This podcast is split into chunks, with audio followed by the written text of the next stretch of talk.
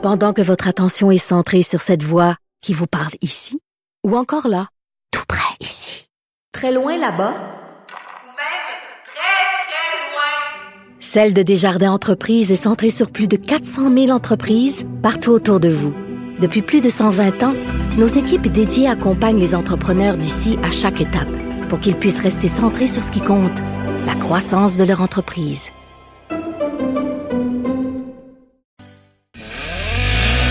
On n'est pas obligé d'être d'accord. Joignez-vous à la discussion. Appelez ou textez 187 Cube Radio. 1877 827 2346.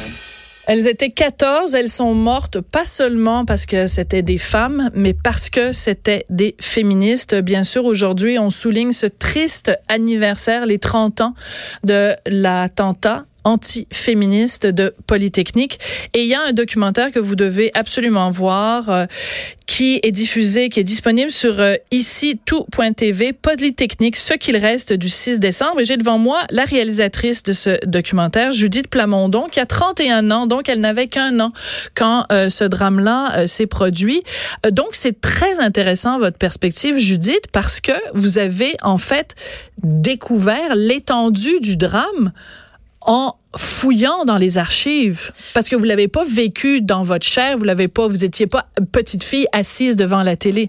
Non, c'est ça complètement. Je, connaissais au fil des années, bon, je connaissais la manchette 14 femmes sont mortes à Polytechnique un 6 décembre 89, mais on, on, nous a, on nous enseigne très peu cet événement-là dans, dans les écoles. Donc au-delà de la manchette, je connaissais pas tout le débat puis tout, mm-hmm. tout la, la, la crise qu'il y avait eu à l'époque et la, la, la c'était un traumatisme collectif là, Polytechnique en 89 et donc donc, moi, c'est vraiment au, 25e anniversaire en 2014 que pour la première fois, ça, ça a piqué mon intérêt. Mhm. Parce que là, les manchettes des journaux, c'était pour la première fois, on nomme Polytechnique comme un acte antiféministe. Tous les journaux, tout, sur les, les, discours sur la montagne, les premiers ministres, les maires, les politiciens, euh, il y avait tous le même refrain à cette époque-là. Je me suis dit, ah, comment ça se fait? Qu'est-ce qui s'est passé mm. pour qu'on mette autant de temps à mettre les bons mots? Donc, c'est à partir de ce moment-là que j'ai replongé un peu dans la revue de presse à l'époque de l'époque, puis que j'ai voulu raconter l'événement comme tel, les faits pour ma génération, mais aussi le déni collectif qui a suivi, puis euh, ben, la réconciliation auquel on assiste euh, ces jours-ci même.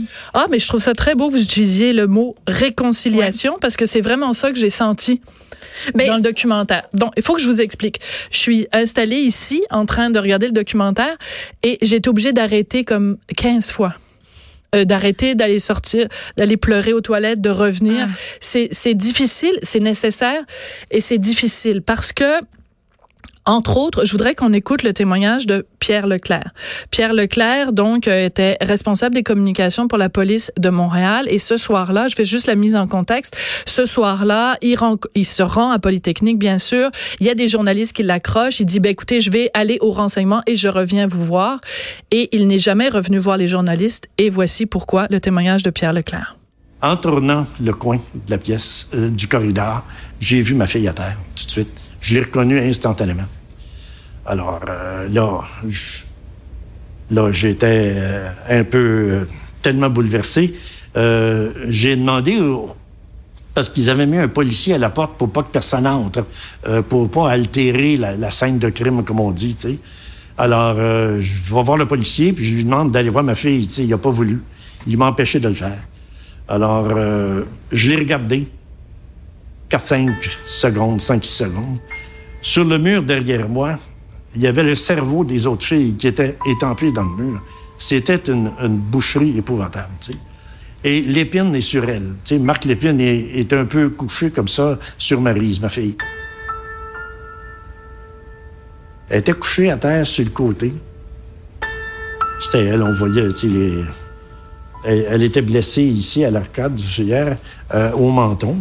Et puis finalement, c'est quand il l'a pas gardé dans le cœur, c'est là qu'il l'a rachevé. Mais tu sais, c'est pas des farces, ça. Euh, il a dû être obligé d'y toucher. C'est dur, hein, à écouter. Puis je, vous vois ému.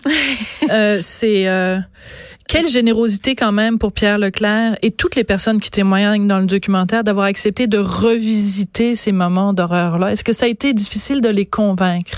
Euh, oui, Oui, ça a été difficile de les convaincre parce que oui, effectivement, comme dans le documentaire, on, on raconte minute par minute ce qui s'est passé ce 6 décembre 89. Puis pour la plupart, ils essaient un peu d'oublier ce qui s'est passé, le- les faits cette journée-là.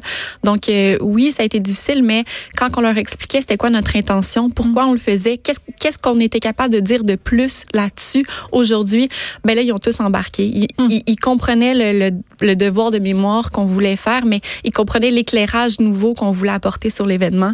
Puis euh, c'est pour ça qu'ils l'ont fait. Puis tu sais, on parlait tantôt de réconciliation. Les hommes aussi, tu sais, pour nous c'est important. On leur a très peu donné la parole dans, ces, dans cet événement-là parce que à cause de, de tout cette euh, cette bataille-là qu'il y a eu quant à l'interprétation de l'événement.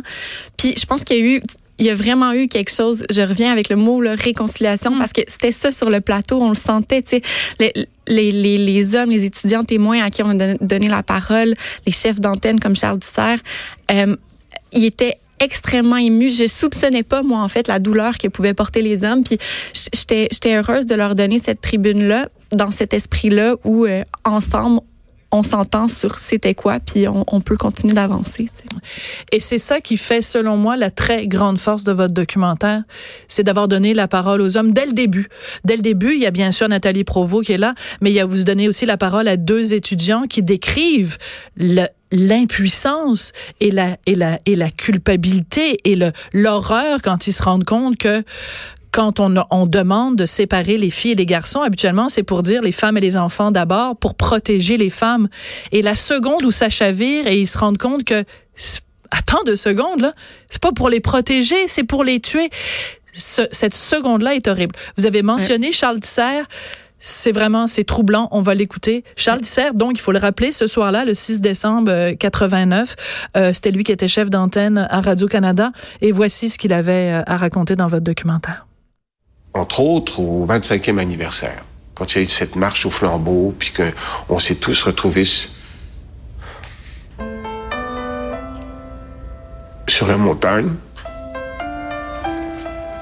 Et là, il y a eu différentes interventions, dont celle mémorable de Nathalie Provost. et vous avez tenté de nous secourir. Le fait qu'elle nous fasse sentir qu'elle nous pardonnait, qu'elle nous aimait. Puis ça, ça ressort aussi du film de Villeneuve. Le bien que ça m'a fait, et sans doute que ça a dû faire à plein d'hommes qui ont entendu ça, était, était énorme.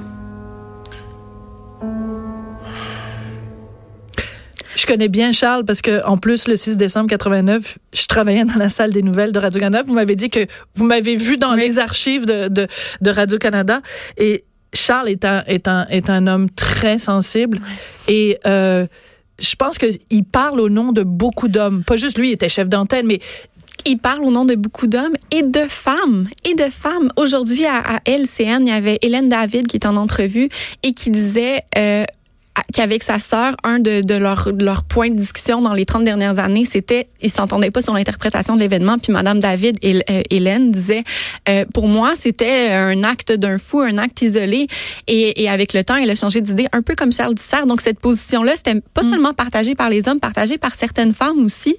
Euh, et et c'était pour nous, c'était important de, le- de parler de ça sans le juger, sans le juger parce que il y a tellement de gens qui se sont reconnus dans la position de Charles, euh, on, on, on- dans la position de Monsieur Tisser, euh, on, on, on reçoit déjà plein de témoignages de gens qui disent, je, je, moi aussi, j'ai changé d'avis, je, parce que je pense que c'était trop douloureux euh, de se dire que ça, ça, que ce geste-là horrible révélait quelque chose de plus profond sur notre société. Évidemment, le Québec, c'était pas une société misogyne ou antiféministe en 89, pas du tout.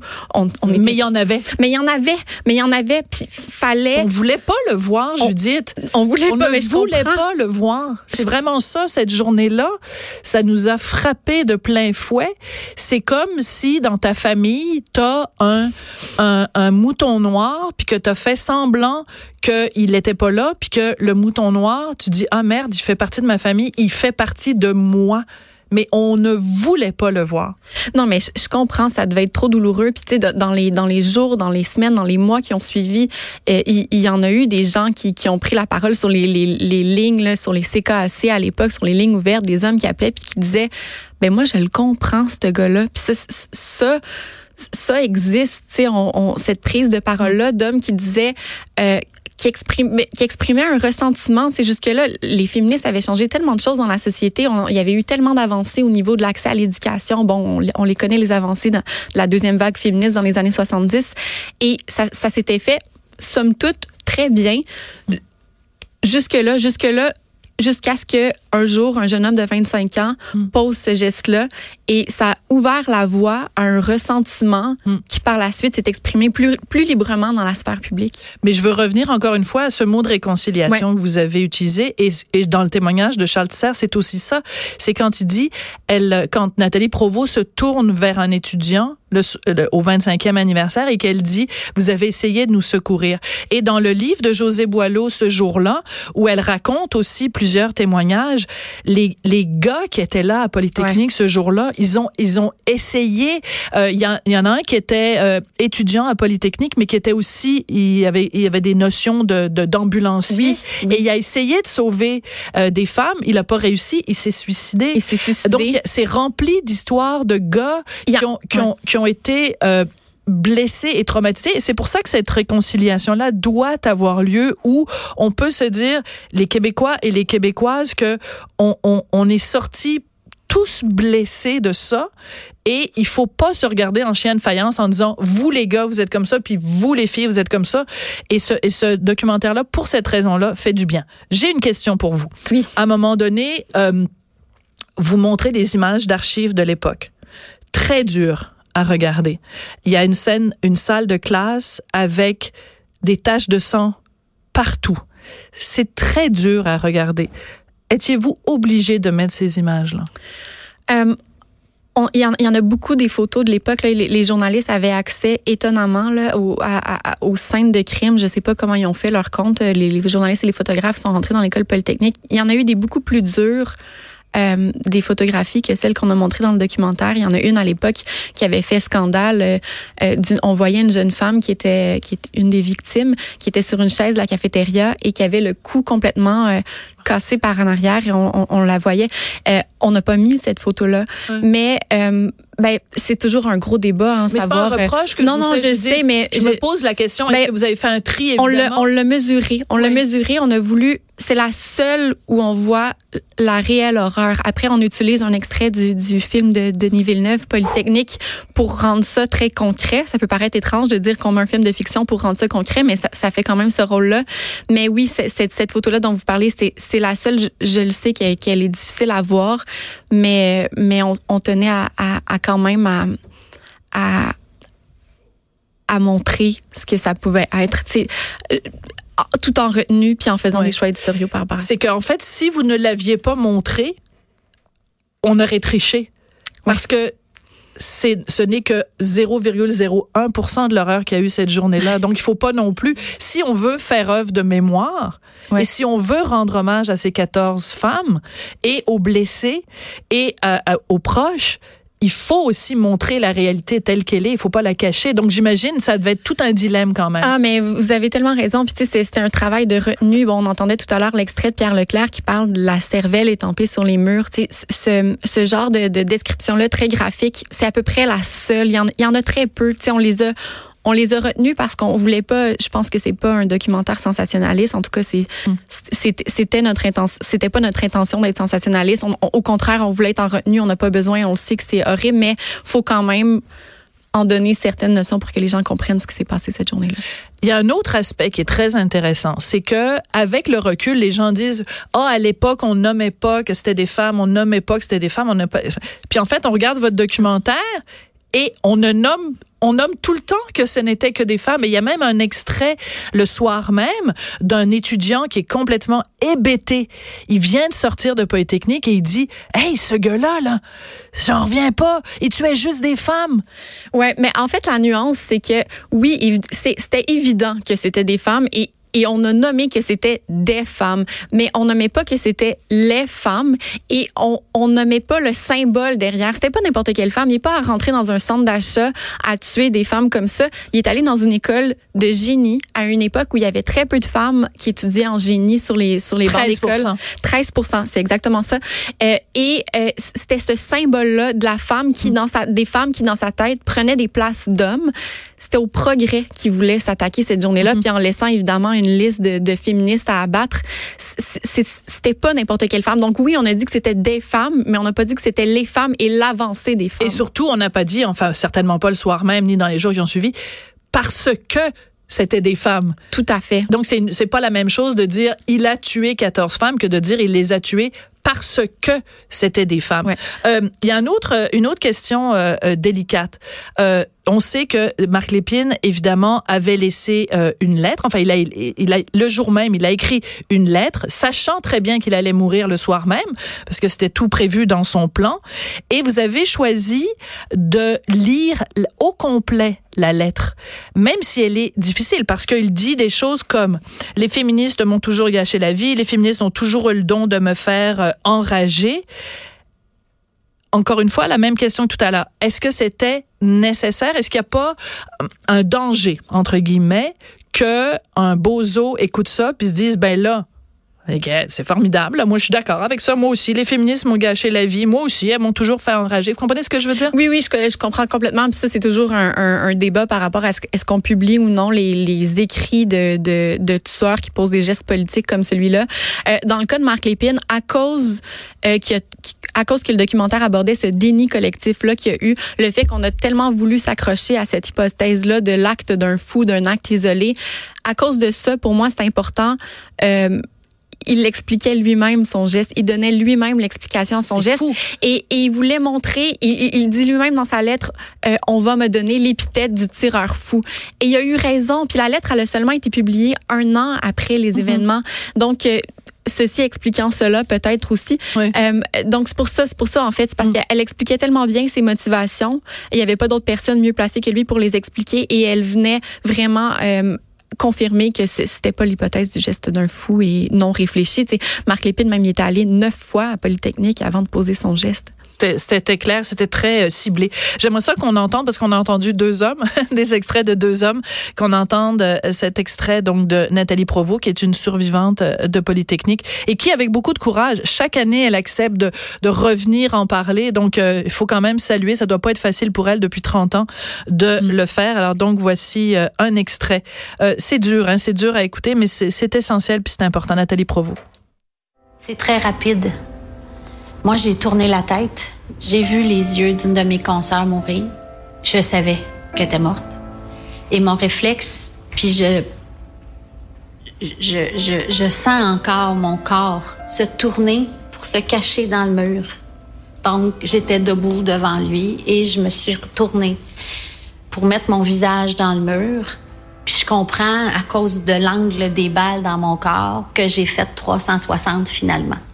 Donc, je, je, sais que la première balle, c'est... Euh... Non, là, je ne le sais plus. Ah, c'est fou, on oublie. Euh, elle est là, la balle, ou elle est là? Elle est là. Donc, ça, c'est la dernière. Mon front, c'est la dernière. C'est pour ça que je sais que j'ai fait 360. La première, c'est ma cuisse. Une par en avant, l'autre par en arrière. La troisième à mon front. Puis je présume qu'il a fait ça et ça. Ce qui fait que j'ai été atteint aux cuisses et atteint au front. Euh, puis c'est fou, hein, chercher à comprendre le mouvement. La chorégraphie des balles. Ouais. C'est dur à entendre, puis en même temps, ben, c'est comme si, je, je, pense que Nathalie, à, au début, tu sais, c'est tellement dur vivre un événement comme celui-là. On peut pas soupçonner la douleur que, que ces, ces femmes-là survivantes ou que ces hommes-là témoins, on en parlait tout à l'heure, portent encore. Donc, je pense que parfois, on s'accroche à ce genre de choses-là. Tu sais, Nathalie, au, au, début, elle a eu besoin de, de tout lire, de tout comprendre. Il y a, a d'autres gens comme Catherine Bergeron, la, la sœur de Geneviève Bergeron, une, victime. Elle, elle m'a dit, j'ai lu là, en détail le rapport du coroner. Tu sais, parfois, les gens ont, ont besoin d'avoir de l'avoir cette chorégraphie. Puis c'est pour ça que même nous, on a voulu le raconter. Mm. qu'est-ce qu'est-ce qui a fait Marc Lépine? Il est rentré à telle heure, euh, il, il, dans, il a commencé dans telle classe, il a séparé les hommes des femmes, après il a poursuivi dans l'agora, après il est descendu à la cafétéria. Ça, ça rend ça très concret, son geste. Oui. Euh, à un moment donné, euh, quand euh, Karine Vanasse a décidé de faire un film avec avec Denis Villeneuve, un très beau scénario de Jacques David, euh, de faire un film sur Polytechnique. Les gens à l'époque lui avaient reproché c'est trop tôt, pourquoi tu fais ça? Et elle, elle est dans votre documentaire, bien sûr, c'est elle qui fait la narration, et elle dit, je, je l'ai fait parce que je trouvais que c'était important que tous ensemble on puisse pleurer et s'en relever. Et je pense, euh, Judith, que ce que Karine Manas dit à propos du film Polytechnique peut dire peut être dit aussi à propos de vos documentaires. C'est important de le regarder pour pleurer et s'en relever. Alors, merci beaucoup. Merci. C'est disponible sur euh, ici tout.tv et euh, vraiment c'est c'est c'est dur mais c'est nécessaire. Merci beaucoup Judith. Merci à vous. Sophie Durocher. On n'est pas obligé d'être d'accord.